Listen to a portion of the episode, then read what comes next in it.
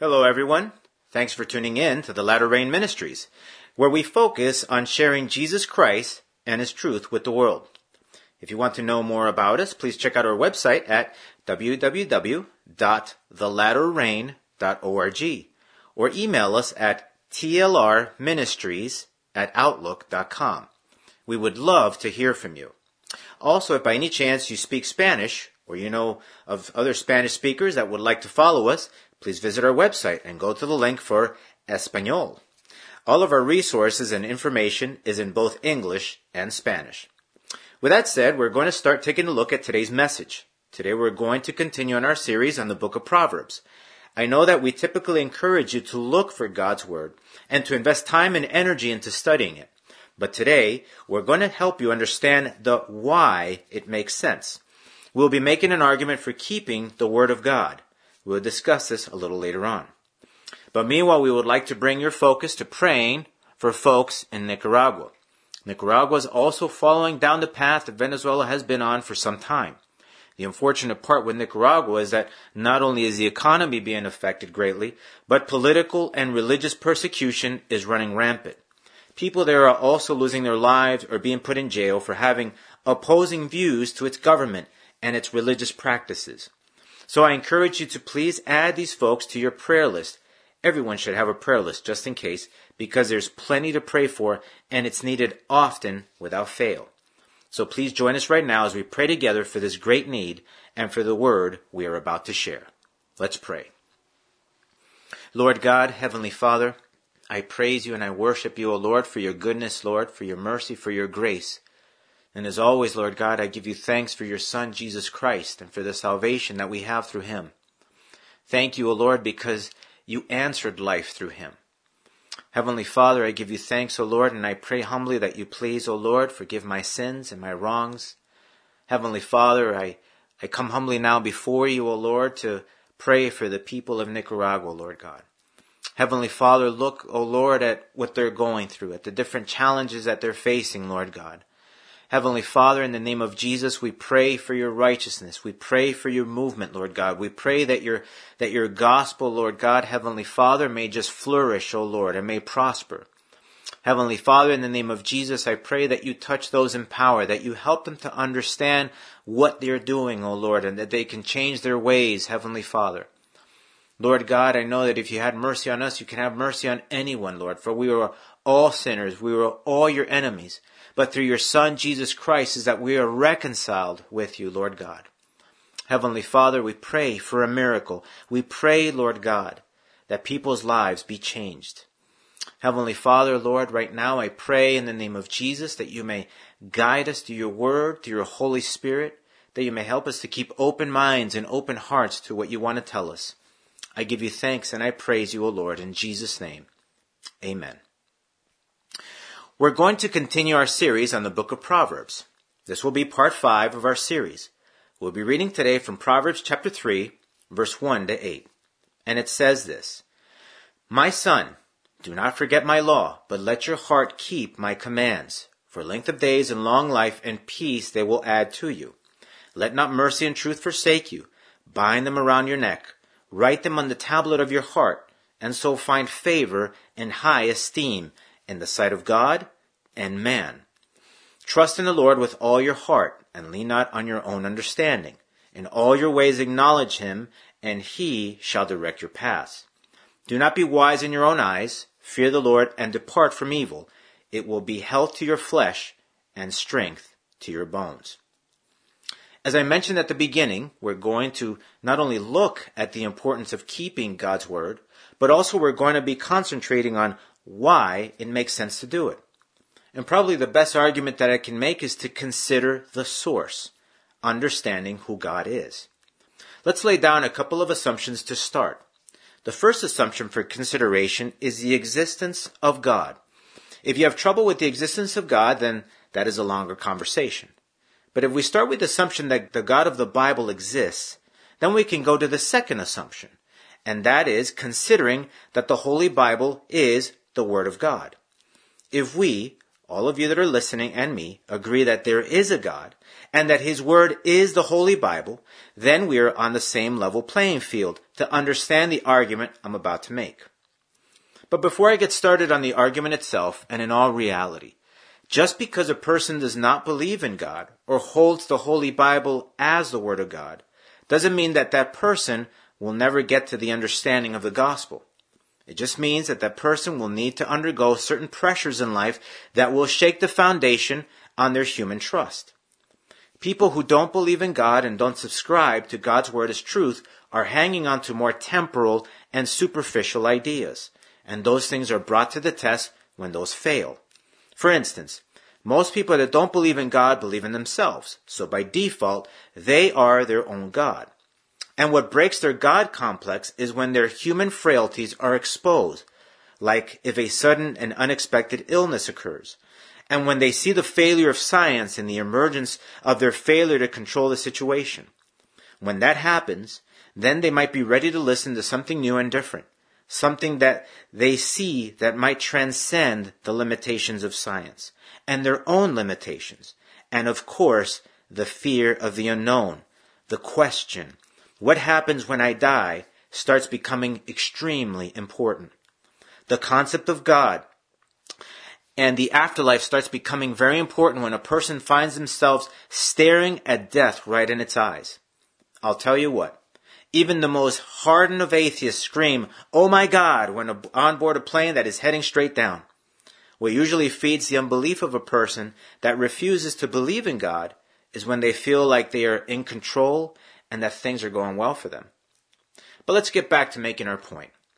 If you believe that God exists and that His Word is the truth, then I can argue for something that should be rather simple and obvious.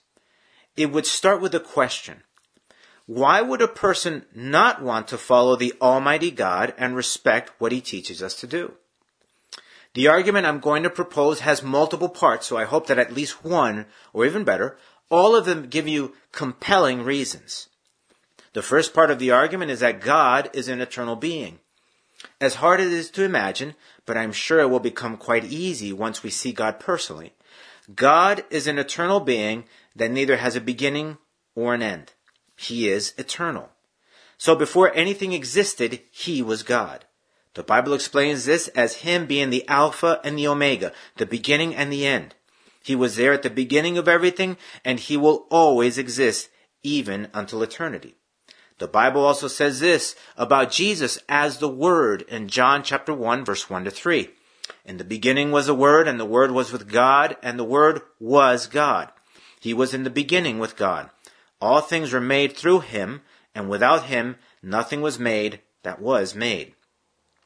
The second part of the argument is that God is the creator of heaven and earth. Everything that exists was made by him, including mankind. Hebrews chapter 11 verse 3 says, By faith we understand that the worlds were framed by the word of God, so that the things which are seen were not made of things which are visible. The very first verse of the Bible says this, In the beginning God created the heavens and the earth. Colossians chapter 1 verse 16 to 17 also gives us this foundation where it says, For by him, speaking of Jesus, all things were created that are in heaven and that are on earth, visible and invisible, whether thrones or dominions or principalities or powers, all things were created through him and for him, and he is before all things, and in him all things consist. So as part of this second argument, God made everything. And that is pretty impressive. As human beings, we can only manipulate what already exists. So even our own science should force us to understand that we are incapable of creating anything.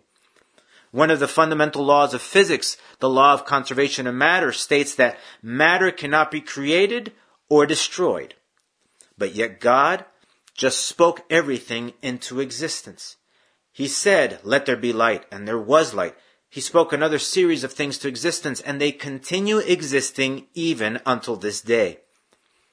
The, third part of the argument is that God is the Almighty, the Lord of hosts, that there is no other God mightier or more powerful than Him. He has no equal.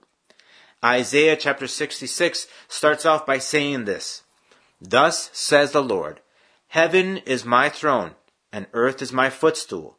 Where is the house that you will build me? And where is the place of my rest? For all those things my hand has made, and all those things exist, says the Lord. The fourth part of the argument is that His Word brings us life. Everything that God teaches is ultimately for our own good, so that our lives reap benefits in the here and now and in eternity as well. The apostle Peter understood this when Jesus asked his disciples if they also wanted to abandon him like many others did. This is what we read in John chapter 6. Then Jesus said to the twelve, Do you also want to go away? But Simon Peter answered him, Lord, to whom shall we go? You have the words of eternal life. Also we have come to believe and know that you are the Christ, the Son of the living God. The fifth part to this argument is that he is a loving and caring God that looks to have an intimate and personal relationship. This almighty creator of the universe wants to be your very own personal God and Lord. Psalm 23, which is probably something most of you have heard at some point, is just one of the many examples that illustrates this, where it says, The Lord is my shepherd, I shall not want. He makes me to lie down in green pastures. He leads me beside the still waters. He restores my soul. He leads me in the paths of righteousness for his name's sake. Yeah, though I walk through the valley of the shadow of death, I will fear no evil for you are with me, your rod and your staff, they comfort me. You prepare a table before me in the presence of my enemies. You anoint my head with oil. My cup runs over.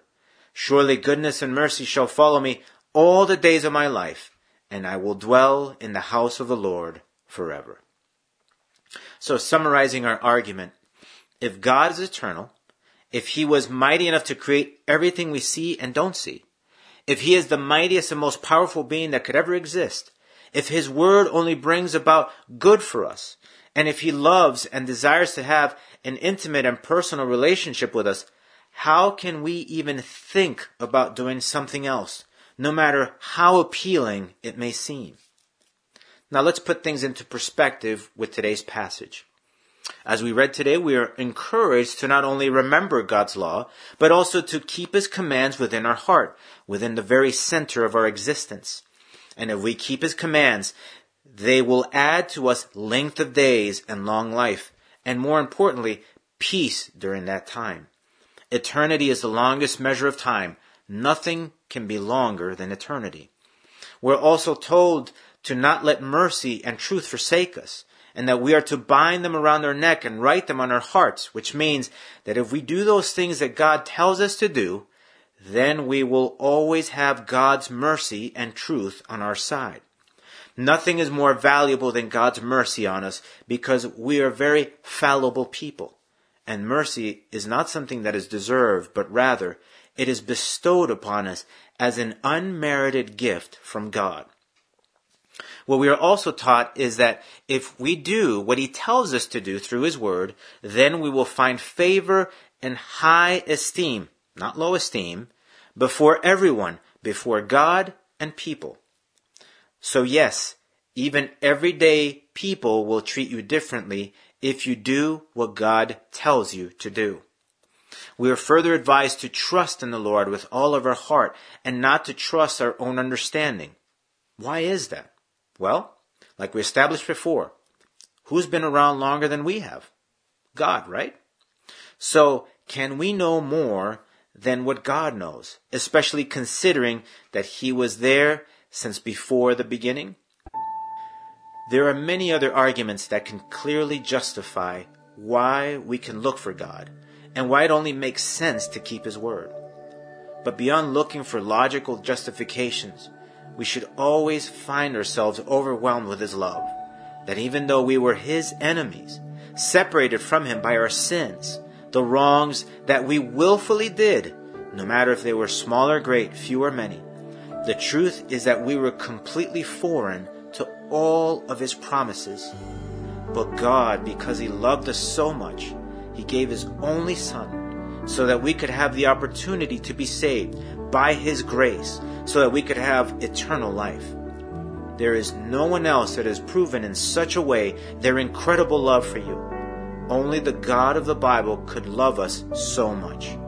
So here's a question Will you return the great love He has shown you through your faithfulness and obedience as you aim to keep His word? Let's pray. Lord God, Heavenly Father, I praise you and I thank you, O Lord. Because Lord, you are you are so good to us. And we just don't deserve it, Lord. We can never be good enough to deserve your love, to deserve your grace, your mercy. Heavenly Father, thank you because it all depends on your mercy and in your grace. And Lord God, all we have left is to just surrender our lives to you. And Lord, to just follow what you teach us to do. Heavenly Father, help us to understand that keeping your word, obeying your word, doing those things that please you only brings about good to us and good to others around us. Heavenly Father, I give you thanks because you teach us things that bring life. For you yourself taught us that you've come to give us life and that we may have it abundantly, Lord God. Heavenly Father, you want our lives to be different, to be to be transformed. We all started as something before, Lord God, but you want us to be something different, something better, something that we could never imagine that could ever happen. Heavenly Father, I, I give you thanks. Help us, O Lord, to treasure your word, to look for your word, to, to Heavenly Father, to just take it in and to make it part of our lives. Lord God, I pray for each person that is listening, Heavenly Father. I pray, O Lord, that you may just overwhelm them with the power of your Spirit. And that, Lord God, that they may be able to understand, open their hearts, open their minds, Lord God, open everything in their being to just be able to just take your word in as best as possible, Lord God. I give you thanks and I praise you. In Jesus' name, amen. Please join us again next week for another sharing of God's Word as we continue going through our series on the book of Proverbs. Please feel free to write us through our website. Our web address again is www.thelatterrain.org. We would love to hear from you. May God bless you. The Latter Rain Ministries is a self supporting Christian ministry dedicated to sharing Jesus Christ and His truth with the world.